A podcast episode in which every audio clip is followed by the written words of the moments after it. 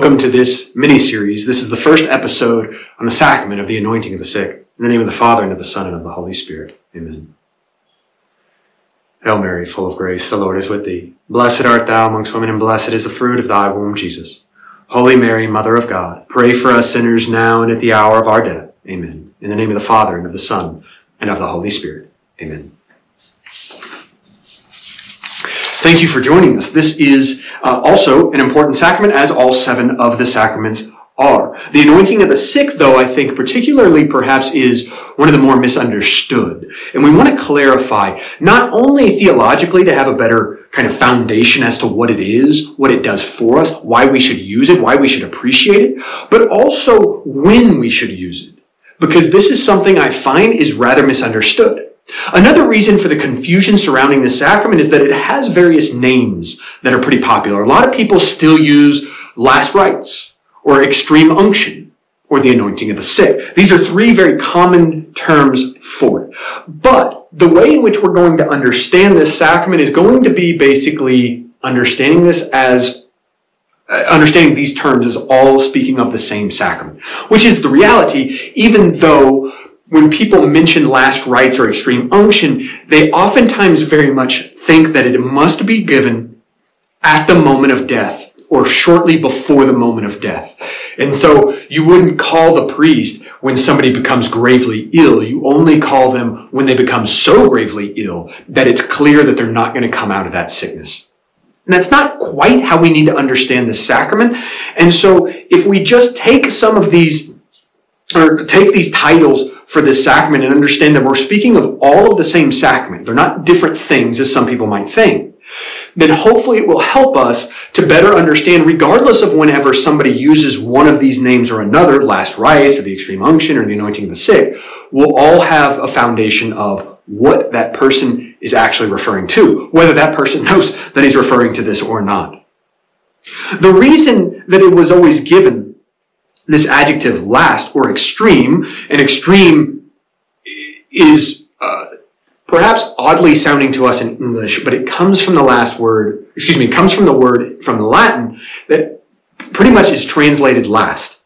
But in the Latin, it is a, a word that we get the, the word extreme from. And so extreme unction is almost like a, a, a, closer transliteration directly from the Latin. But in essence, it simply means the last anointing.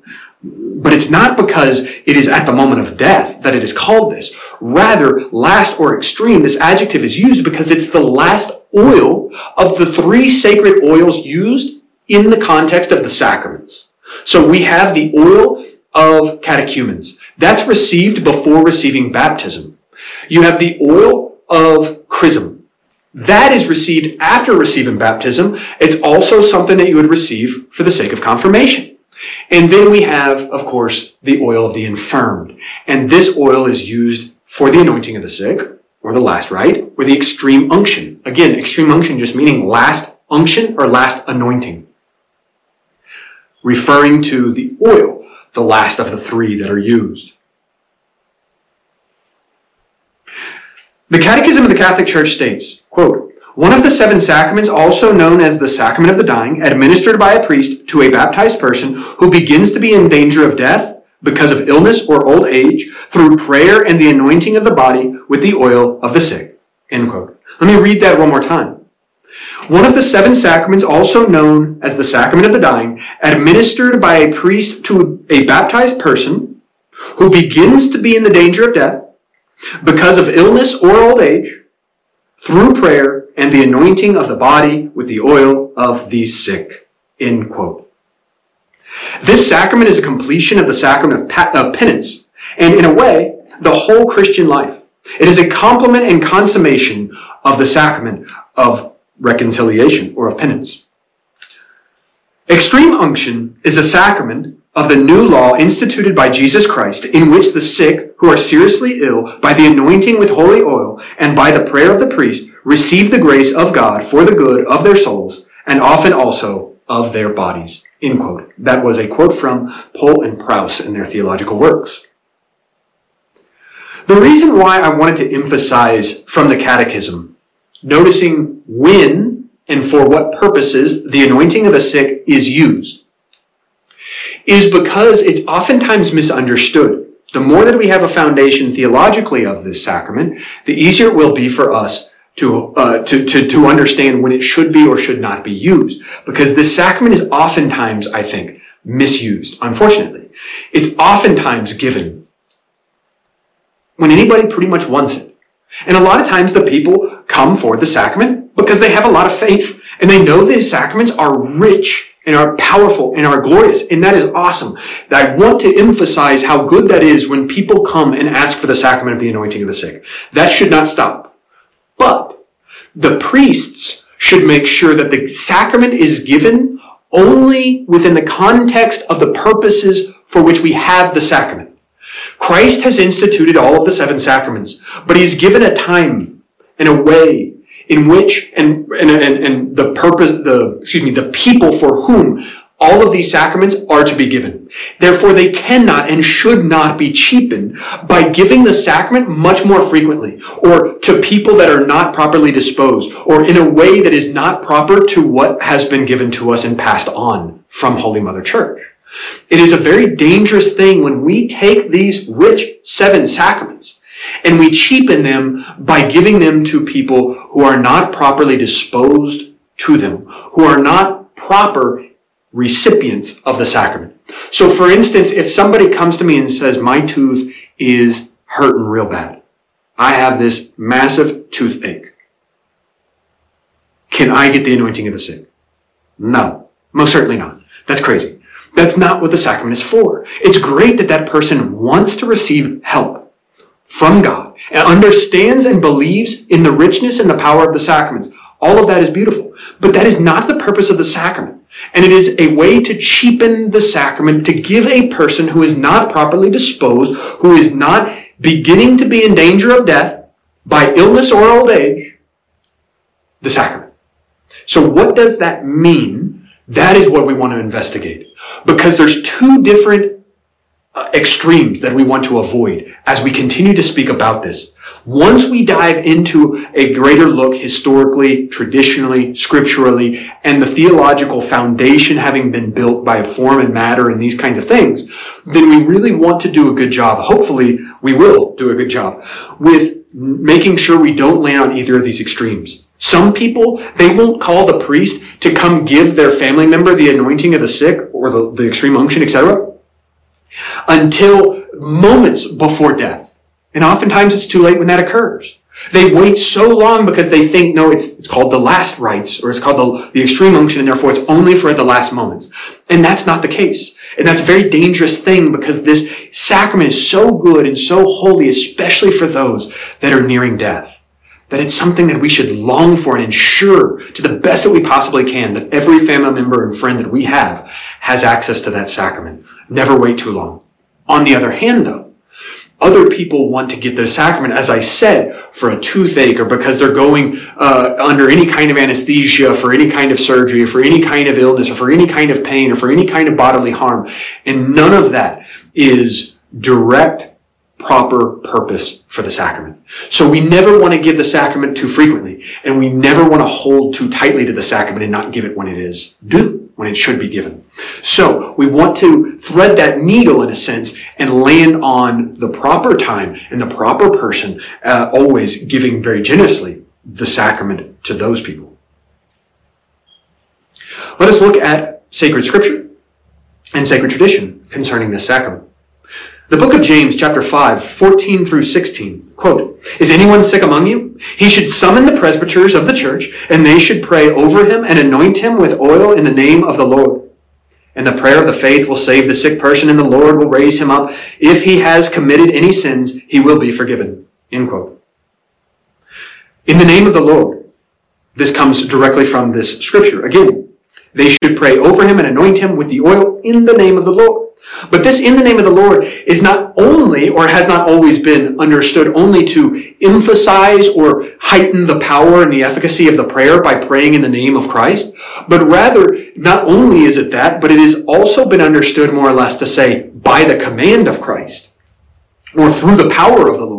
In other words, that this sacrament is something that Christ again has instituted, and we can even see that scripturally. Clearly, this sacrament is something that is directly evident in Scripture. Is anyone sick among you? So it's for the sick. Summon the presbyters. It's only to be done by the priests. They should pray over them and anoint them. Anointing always refers to oil. With oil, just in case, we don't know. In the name of the Lord. And the prayer of the faith will save the sick person and the Lord will raise him up. If he has committed any sins, he will be forgiven. Also, an important part. In the book of Mark, secondly, in chapter 6, verse 13, we see, quote, they drove out many demons and they anointed with oil many who were sick and cured them, end quote. Now, this has some discrepancy. This has not always been understood as directly referring to the anointing of the sick. Many people say that this refers to the charismata, or the charismatic gifts given by the Holy Spirit for the sake of helping others, leading them towards Christ. Certain gifts are given. For instance, if you remember, the apostles after having the descent of the Holy Spirit in Pentecost and other disciples, etc., who were in that room having so many graces poured upon them. But particularly, at least, the apostles then went out and spoke in many languages that they had never studied before. This resulted in a great amount of souls entering into Holy Mother Church and the family of God through the sacraments. So although that is true that people will argue that it's not about the sacrament of the anointing of the sick, this verse, chapter 6, verse 13 in Mark, that is speaking about the charismata, that people were healed, that in fact one of the gifts was to be able to heal. Perhaps that is true, even though it does directly mention anointing with oil.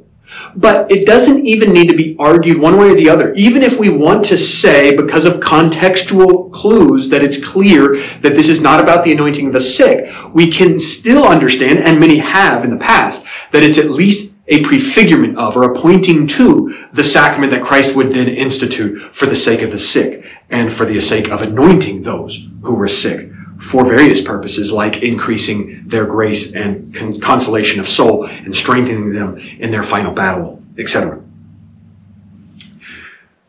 As we look towards the sacred tradition and the early fathers, there are only a few writings from the early fathers about this sacrament. But this is probably because it wasn't in high demand, considering the incredible amount of martyrdoms as well as all of the tortures and persecutions that were occurring as a result of the persecution of the church as a whole in the first three centuries of her birth, of her existence. So keep in mind that it wouldn't be abnormal for there to be less writings about this sacrament than perhaps baptism and others because so many people were being put to death in a way in which they were not able to receive the anointing of the sick. Origen uh, a very famous early father who unfortunately broke away from uh, orthodoxy, from proper uh, understanding and truth uh, in various ways, but still and nevertheless was rather significant and influential in many of his writings that were very helpful and accurate of passing on that which we have uh, from scriptures and understanding that properly, but also in kind of building a, a, good foundation of what is true and right in Holy Mother Church. So he died in 254 AD. Again, just trying to mention how early he lived. And he mentioned that this sacrament, uh, he mentioned this sacrament as a means by which sins can be forgiven, even that early. Also, we have Saint Chrysostom, John Montaguni, uh, Saint Caesarius of Arles, all mention uh, this, this sacrament as well in their writings. So we certainly have early fathers writing about this sacrament. We clearly have scripture helping us to understand its importance. However, we need to acknowledge, I think, that unlike baptism, unlike the Eucharist, etc., that it's not vastly popular in uh, various kinds of literature about it, both from scripture nor from uh, sacred tradition. But we have all that we need, most certainly, to know Christ has instituted this, and that it is a sacrament, one of the seven, and it is very rich and powerful as a result. So theologically then, what is the matter? What is the form of this sacrament?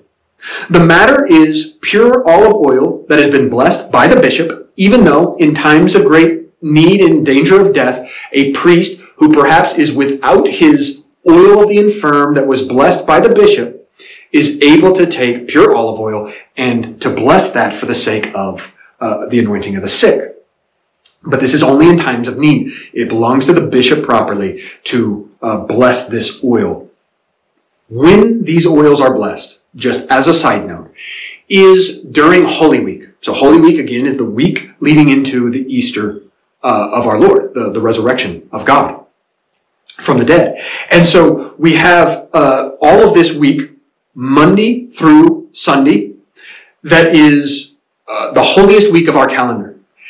Generally and traditionally on Thursday, but oftentimes in the U.S. at least, if not other places, uh, various dioceses, according to the bishop and his under, his needs and, and understanding of the diocese, etc., he may choose to move it to Tuesday. So Holy Tuesday or Holy Thursday, regardless. Then we have what is called the Chrism Mass. The Chrism Mass is the mass where the bishop, gathered with all of the priests of the diocese, traditionally or generally, ideally, um, then receives the various oils that have been prepared by the people for the sake of consecrating them for the sake of the use of the sacraments throughout that entire year until the next year, at which point then all three of the sacred oils that would be used for the sacraments would be then blessed for that following year. So we have three sacred oils that are blessed during the Chrism Mass. Of the most important is sacred chrism. That is the oil that is used after one is baptized and the oil that is used at confirmation. But there's more oils as well. For instance, we have the oil of catechumens that is used before one receives baptism. And then we have the oil of the infirmed, and that is what is used for the anointing. Again, as we mentioned, extreme unction or last unction, last anointing, this refers to the last oil of the three that one would receive. Before you receive baptism, the uh, oil of catechumens. After, chrism, confirmation, chrism, towards the end of your life, in grave danger of, uh, uh, in grave illness, serious illness, that puts you or begins to put you in the danger of death, that is the oil of the infirmed. The last of the three. Traditionally, as well, in the anointing of the sick, if you ever have a priest use the old rite for you at the anointing, it's the the oil is going to be placed on, if possible, right? Because of casts and various different difficulties and ailments of the persons, it's not always possible to do all of this, but you do the best that you can. The priest would anoint the eyes, the ears, the nostrils, the lips, the hands, and the feet, all with a very precious prayer, about how God is one who, who, who is anointing us, the Holy Spirit helping us, and that our body has been given to us to be set aside for the sake of the service of God. And so the way in which we live out what God wants, that is very much a part of um, how we use our body. But today it has changed. So no longer is it this, uh, this anointing of uh, several different body parts, but rather it's generally going to be the head, and the hands. The head and the hands. However, because of, again, various difficulties, perhaps somebody has two casts and their arm, their hands cannot be anointed, it's possible to anoint another part of your body. Also, depending on the illness, let's say somebody has um, stomach cancer, and I go in to anoint and it's a man there who has stomach cancer, who is uh, kind of in the throes of death, uh, then I most certainly am able as well to anoint the stomach, of course, if, as long as it's not going to make him uncomfortable or cause any problems or anything like that. Um, so this is possible, but all of this in relation to decorum, right? So again, you would never go in and anoint somebody uh, in, in an uncomfortable or in a private area or something of the sort, and especially you'd be more comfortable with women, the opposite gender, to ensure that you are helping them to remain modest and you are not putting them in an uncomfortable position, nor yourself or anything of the sort. But there is good in uh, using this oil and understanding that the oil is powerful, that it's not just a symbol, it's not just something that, that, uh, that points to what is occurring, but rather it is an efficacious sign. That is a sacrament, if you remember, an efficacious sign. And so the sign, the matter that is used is this oil that is the anointing of the various body parts, again, generally the head and the hands nowadays, but that is effecting of uh, various realities within the soul. So the oil is useful, and therefore there is good in anointing various parts of the body. The words that are used by the priest, the form, though, uh, as we will see, it's not necessary, it seems, uh, to have these exact words, like it is necessary to say, I baptize you in the name of the Father and of the Son and of the Holy Spirit. That's a form that cannot be played with. However, when it comes to this anointing of the sick, as you notice, as we read from the book of James, there was no direct words that must be used. It was to pray in the name of the Lord. And so these words are used as the church asks us to, quote, through this holy anointing, may the Lord in his love and mercy, there would be anointing of the head at that point, help you with the grace of the Holy Spirit and the anointing of the hands at that point, end quote. So, through this holy anointing, may the Lord, in his love and mercy, help you with the grace of the Holy Spirit. However, again, as I said, these words are not explicitly necessary. There must be some kind of blessing and prayer from the priest over the person using uh, the, the, the, the proper matter, the oil. Therefore, it would seem to be even valid for the priest to not include the above words exactly, though that would be uh, problematic, illicit, and uh, improper, to say the least, and even sinful without a serious uh, reason to omit or change those words. What the church has given, we should stick to. Even when it's not absolutely sim- uh, necessary for the sacrament to take place, we still should want the sacrament to be licit. That basically means that it can still be valid in other words, the sacrament is given, it's performed, that person receives those gifts. But I can do it in an illicit way if I just change all kinds of other things. So for instance, when it comes to like the sacrament of penance, if somebody comes to me and confesses their sins and they're contrite and they're, they're truly sorry and, and desire uh, to, to, to never do those sins again, and I give them absolution, but I change all of the words for the exception of I absolve you from your sins in the name of the Father and of the Son and of the Holy Spirit. That's valid. That's all that's necessary. But I still changed the words of absolution unnecessarily. And why? If there's no serious reason. It is a part of me, my obedience to the church, Holy Mother Church, that she gives me the sacraments and I perform them to the best that I can according to the ways in which she desires because she is giving me the desires of God. So, all that to say, again, the form is not exact in this sacrament. However, we shouldn't change it because what the church has given us, she has given us. Like Pilate says, what I have written uh, uh, is written, something of the sort. What are the effects of this sacrament? Also important. The sacrament confers grace and forgiveness of sin. Principally, the sacrament is meant for healing and strengthening of the soul. This sacrament presupposes sanctifying grace. It increases sanctifying grace and confers a claim to all the actual graces that flow from the sacrament. This includes an alleviation as well as strength. This sacrament is a comfort to the sick spiritually by exciting, quote, a great confidence in the divine mercy, end quote. But it can also be emotionally and even physically an alleviation and a form of consolation for them. It strengthens the soul to enable the recipient to bear more easily the pains, sorrows, and inconveniences of this illness, or the illness in which they have, as well, to resist the attacks of the evil one. So, notice alleviation and strength. Not only the increase in sanctifying grace, which is something we find in all of the sacraments or the giving of sanctifying grace for those sacraments that, uh, like baptism or confession, are for those that are outside of the state of grace. But because this assumes or presumes that the person is in the state of grace, then it increases that uh, sanctifying grace that they have.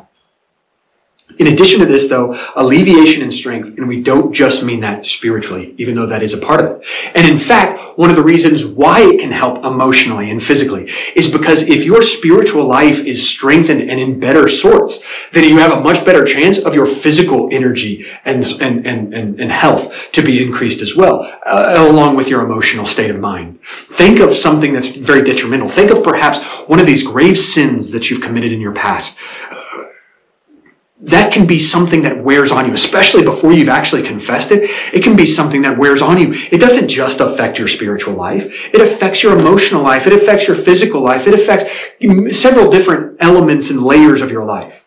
Because as human beings, we are one substance, body and soul. And so we're, all of us, all of the parts of who we are are connected to the other parts. Uh, so as a result, then, much good can come from this sacrament even beyond the spiritual goods that we see. And many priests have seen these goods occur. Many saints speak of the furious attacks of the evil one at the end of life. We need God's protection, strength, and comfort. Know that this sacrament is so important. It's so important, especially if you have family members or friends who are nearing death or who are in the danger of death by some serious illness. Know that you should get them this sacrament to protect them, to help them, to strengthen their souls. Because Satan, whether he has that soul already, then would be trying to protect that soul from conversion towards God.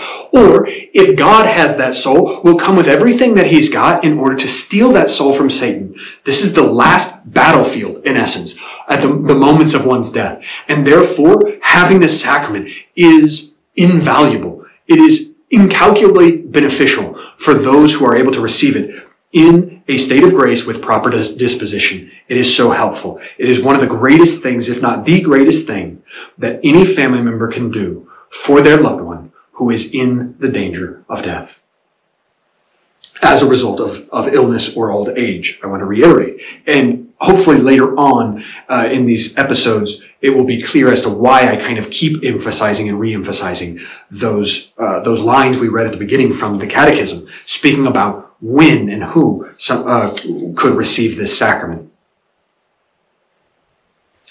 The anointing of the sick is also related to confirmation, which gives strength for the battle of life because it offers strength for the final battle. Again, think that both of these sacraments use oil. So not only is this sacrament anointed to the sacrament of penance very much because penance is this forgiveness of sins and the anointing of the sick is a type of healing sacrament. So penance heals us of not only the sins that we have in our soul through forgiveness, but it also heals a lot of the effects of the sin. So the anointing of the sick heals us in our soul and in the depths of our soul so that we are strengthened and able to fight more furiously and more fully against the evil one who seeks to take us from God but also this connection to confirmation. Confirmation is a strengthening, confirming sacrament, and likewise, anointing of the sick gives us this. The oil that is used, both in the anointing and confirmation, both help us to realize the importance of strength. Oil at times was even used in the past for, uh, let's say, athletes and maybe even soldiers to put on their muscles that were sore. It helped their strength, the, their, their muscles to heal and to grow in, in, in strength rather than uh, to have more and more problems, to grow weaker and then easier to tear apart or to pull a muscle and these kinds of things. At least it was what it's used for. Whether it worked, I, I would assume so. A lot of their, their kind of, uh, ways of helping using various natural products of, uh, of the world were very beneficial. But at the same time, it's not used at all that I know of nowadays. Uh, and so, I don't know, maybe medical advancement has helped us to understand that was perhaps useful or useless. Therefore, we see that it is related to confirmation in its strength giving elements and related to penance in its healing and comforting effects. Another effect of this sacrament, remission of temporal punishment. The fathers and many other theologians teach that a significant effect of this sacrament is to keep a soul from purgatory. This does not mean that it remits all temporal punishments every time. However, martyrdom does remit all the temporal punishment. This sacrament is not the same as martyrdom. While we must continue to pray for the lost, we should also realize that those who receive this sacrament are very much helping us by bearing testimony to the gifts and the grace of God, specifically in the way in which we die. This already likens us to Christ who has died on our behalf and for us. And so when we die with the sacrament of the anointing of the sick, in a sense, you could argue that it's a type of martyrdom in the sense that we're bearing witness to his efficacious and most precious death that is helping us to be bound to him and that he is even with us in death so that we might be with him for life everlasting. But martyrdom is different for sure in the sense that it's not a sacrament, but it is bearing testimony to God in such a significant way, corporally and otherwise, that one is remitting all of their, or one has all of their temporal punishments remitted. Again, if you don't understand temporal punishments, please see our series on grace. Hopefully that is expressed and explained in a detailed way that is uh, very clear. But the anointing of the sick is oftentimes something, uh, a sacrament that, that has another likeness to martyrdom in that it does remit many, and some even would argue all, temporal punishment. But that's not a direct teaching from Holy Mother Church, so I don't want us to think, well, as long as I get the anointing of the sick, I don't have to go to purgatory at all. But no, that there is much help, not only in this life and how we deal with death here and now, but from this sacrament there is much help in the life to come, in helping us to avoid purgatory altogether, or at least helping a lot uh, in alleviating much of the time that we would spend in purgatory. Again, as you speak of time after this life, things get rather theologically difficult. But for simplicity, let us say that it alleviates some of the time that is uh, due as a result of our sins. Another is that a cure, the, the cure of the spiritual debility caused by sin. So we've already kind of spoken about this in terms of the, the strength that it gives the soul, but specifically when it comes to the spiritual debility that is caused by sin. So not only are we remit, remitting temporal punishment, which is largely caused by sin, but in addition to that, we are also uh, getting this strength that is uh, to to combat against the, the weakness or the debility caused by those sins. So sin darkens our intellect and weakens our will. It wounds our soul. This sacrament heals the effects of those sins. It strengthens the soul where sin has weakened it in the past. In the Roman Catechism, that is the catechism, excuse me, the Catechism of the Council of Trent, it says, quote, Another advantage of the sacred unction is that it frees the soul from the languor and infirmity which it has contracted from sins, and from all the other remains of sins relics of sins in past uh, series. I have used that term. End quote. Because our souls are weakened by sin, we have a more difficult battle against the devil who comes to steal our soul from God. He wants to use and to abuse and to take advantage of every weakness that we have. Weaknesses caused by our own decisions. So it is rather beneficial for us to have this sacrament that strengthens us specifically in those areas that we have been weakened as a result of our own past decisions, so that those cannot be exploited to such a degree by the evil one.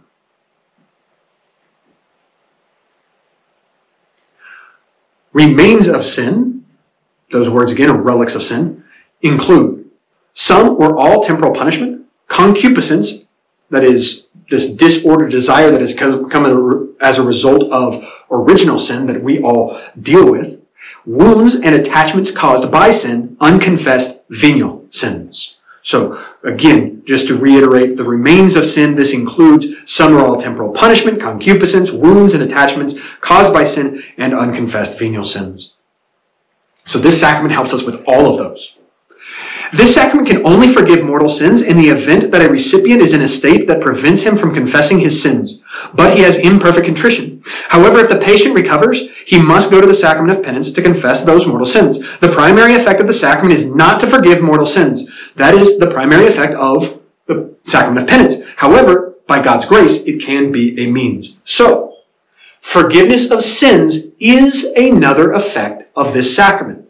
Forgiveness of sins is another effect of the sacrament, and it does not require that the person be conscious of what is occurring and able to respond to the priest for this forgiveness of sins to be uh, fulfilled through this sacrament.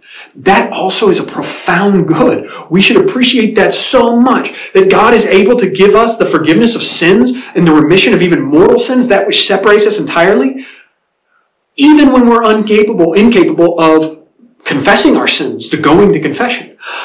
So this is another reason why there's a connection between this sacrament and penance. It doesn't just alleviate and heal, but it also is a means of forgiveness of sins. Venial sins, most certainly, but even mortal sins in certain situations. Now, does this always uh, remit the mortal sins of a person who is not conscious? No. So one, we need to say, ideally, people are going to confession before the anointing of the sick takes place. That is what a priest should ask of the person. Do you need to go to confession? Have you been to confession recently? Are you in the state of grace? Are you able to receive the sacrament worthily and well? If the person says no, then you can continue with the sacrament of anointing, but that is a sad thing. People, please encourage not only your family members, who perhaps have lived a very lukewarm Christian life, at the end of their life, this is their last chance to overcome that tepidity, to give themselves to God, to open themselves to His mercy. So not only work towards helping them to understand the importance of this sacrament and that, and convince them to have a priest come to them, but also to go to confession. That sacrament is so helpful, and especially it is so helpful in conjunction with this sacrament. But for those that are not conscious those that cannot respond. Maybe I come into a room, there's a person, because of his illness, it's so grave, he's not able to stay awake for more than a few seconds. This has occurred. I've, I've, I've encountered this situation before. I'm not going to keep pushing that person and waking them up and making them sit up and these kinds of things so that I can pull all their sins out of them. I realize that God is good, and so long as that person is in the proper disposition internally, then the sins, the mortal sins themselves would also be forgiven. So the physical weakness of that person who has, who is incapable of staying awake to confess their sins is not something that will prevent God's mercy to be enacted through this sacrament in a very powerful way. However, if the person has lived their entire life or has lived the past few years or whatever of their life to the extent that they're in this disposition where they just don't have that much desire for God, they don't have a strong spiritual life. They don't seek God and they're not open to God. And then they get, because of some kind of illness, in a state where they're incapable of remaining conscious long enough to confess their sins. But as such, internally, they wouldn't confess their sins anyway. They're blind to God's graces. They continue to reject them or have done so to the extent that their heart is so hardened that we cannot argue that this sacrament is miraculous to the extent that it's just going to wipe out all of the mortal sins of a person that doesn't even desire truly to give of themselves to God and to forgive, to be forgiven of those sins. And so we don't want to say that the forgiveness of sins belongs so much to this sacrament that no matter what, every sin, venial or mortal, is going to be forgiven when a priest comes. That's not what the church teaches. It can forgive mortal sins, and it will forgive the venial sins so long as it's received worthily. But it can receive, even forgive mortal sins when it's received unworthily in the sense that they're not in the state of grace. But they're dispo- disposed internally in a way that they would go to confession, would have confessed their sins. And if the person recovers, they, they, they still need to go and confess every one of those mortal sins in the sacrament of confession. Anyway, So, as we can see, there is there are so many goods that come, so many powerful effects that are offered in this sacrament. The primary effect of the sacrament, again, is not to forgive mortal sins. However, by God's grace, it can be a means to do so depending on the circumstances. Conditional healing of the body. Conditional healing of the body. This is another effect people might say, well, I've been around several different family members that got the anointing of the sick and they weren't healed. They all died. Conditional healing of the body. Many have been healed physically as a result of this sacrament.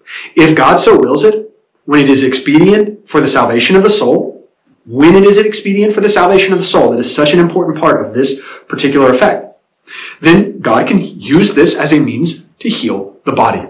This can come in various ways. So, many might argue, and I think perhaps correctly so, that it's not so much miraculous healings that come as a result of this sacrament, even though I think other people very rightly argue that it, it, it certainly has been a means of miraculous healings in the past.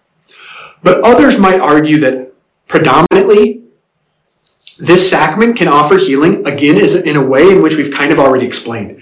Because it's so spiritually enriching, it can strengthen and fortify and bring consolation to the soul to the extent that that bleeds over into one's emotional life and then even into one's physical life. That our attitude towards various illnesses can make a big difference. That if we are broken down mentally and emotionally, we're exhausted and physically, we're just, we're just so beaten by some, some, some illness that we're just in a sense, incapable of fighting the illness. We're incapable of having a positive outlook that helps us and, and inspires us and gives us energy to, to, to, to, for our body that, that is necessary in, in, in its immunity, etc.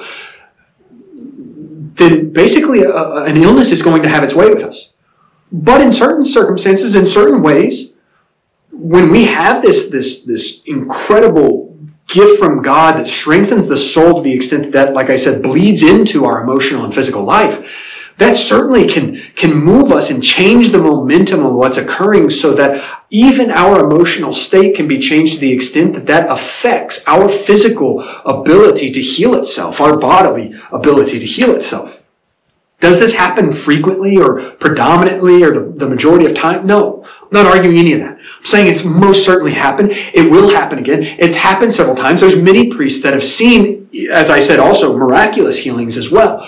But it's conditional healing of the body. This is only when God sees fit according to his will because he knows this person's not ready to die yet, or the healing of this person will bring about the salvation of X amount of other people, and therefore I'm going to allow it. These kinds of things. So when it's spiritually beneficial, we never want to take the sacraments as something that are, that are, that is benefiting us physically. That's not the purpose of the sacraments. The purpose of the sacraments are to unite us forever to God, to give glory to God, to save souls our souls included in that.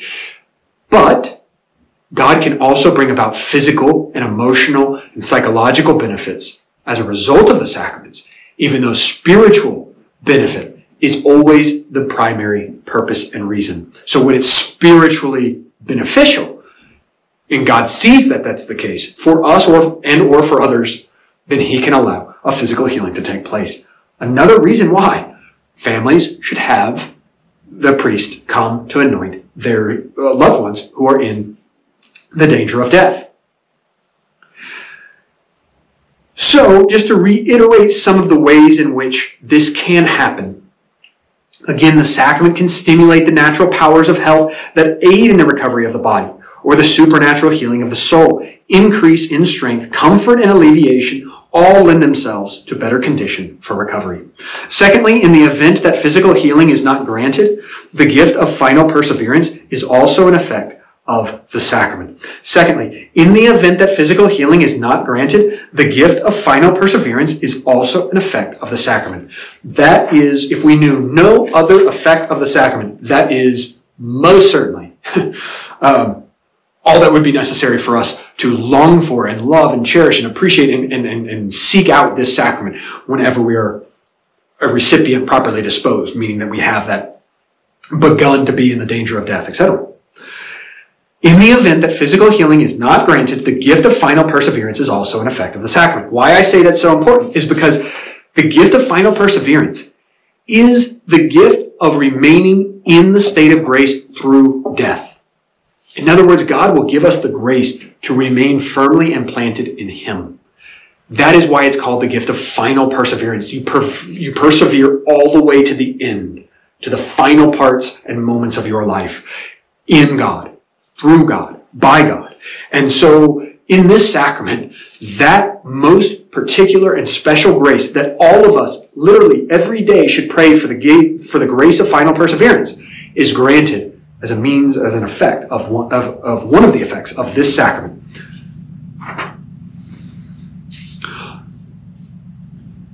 As we look at and just recap very briefly some of these effects, try to grasp truly how profound, how useful they are. Through the anointing of the sick, we receive an increase of sanctifying grace we actually can receive sanctifying grace itself in the event that we're in a mortal sin, but internally properly disposed to be uh, to confess our sins in our mortal sins. And so, because one of the effects is the remission of sins, even mortal sins, when the circumstances are right, then it's not only an increase of sanctifying grace, but it can also be the way in which we receive sanctifying grace. It gives us alleviation and strength, spiritually especially, but as a result of the alleviation and the strength that occurs spiritually, we are better able to fight the battle against Satan, also to be less affected by all of the different things that the demonic do. This also bleeds into a greater strength and capacity emotionally and physically to be able to, dif- to, to uh, in, encounter and endure the difficulties that come with the illness. One more emphasis on that though, because I, I feel like perhaps I've, I've, I've killed this horse. It's a dead horse at this point, but I'm going to beat it one more time. This horse, and that is this alleviation and the strength that is, a, that is received as a result of this spiritual benefit, this sacrament. that can bleed over physically, etc. Another reason why it can be so eff- uh, efficacious psychologically and emotionally and physically is because we have no idea how much we are affected by the demonic world. We don't know how much they're able to affect us, not just spiritually, but also because of the mood that they put a room in, because of the difficulties, because of the way in which we perceive things, because of the imagination and, and, and the memories that are brought up as a result of their malevolent work. So the stronger that we are spiritually, the less affected we're going to be by their junk that they're sending this way. On a physical and emotional and spiritual level, and on a psychological level, all together. Likewise, the anointing of the sick is something that is very much related to confirmation in its strength giving capacity as well as penance in its healing and forgiveness of sins capacity. There's also the remission of temporal punishment. Uh, and so all of those relics or remains of sin is something that benefits us, uh, are, are things that are cleansed or healed as a result of this sin. Not necessarily all of them, but it can be all of them if God so wills. The cure of spiritual debility that has been caused by sins. Likewise, this sacrament can forgive venial and even mortal sins, depending on the situation. And there is a conditional healing of the body. And when the body is not healed, the gift and grace of final perseverance is offered. In our next episode, we will speak on more practical purposes. So we'll still continue a little bit with the theology, considering the, the recipient and what is properly disposed in these kinds of things. But then I want to get into when we should use this sacrament. I want everyone here, whoever sees these videos, to know at least to have an idea of when they should be calling the a priest for the anointing of the sick for themselves or for other people, and also when not to. Because the more that that is understood by y'all, then the easier it is for priests to have uh, to to have less opportunities to give the sacrament when we really shouldn't give the sacrament. Because at times there's situations with life being so muddied in various situations and occasions that it can be hard to kind of evaluate whether I should or should not give the sacrament of the anointing in this, in this situation. And generally, you're going to lead towards giving the sacrament more often than not. But the more that we all understand uh, about the clarity that the church has provided in terms of giving and not giving the sacrament, then hopefully the easier it is for us to both appreciate as well as protect this sacrament rather than to misuse it. In the name of the Father, and of the Son, and of the Holy Spirit. Amen. Heavenly Father, most holy Son, and God the Holy Spirit, we pray to you, one God, Holy Trinity, giving you glory and gratitude for all that you do, for all that you continue to do, all that you will do towards our salvation. We ask you to make us receptive and to cooperate with every movement that you give towards our salvation.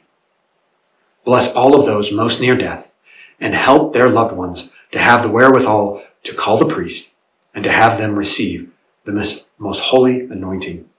In the name of the Father and of the Son and of the Holy Spirit. Amen.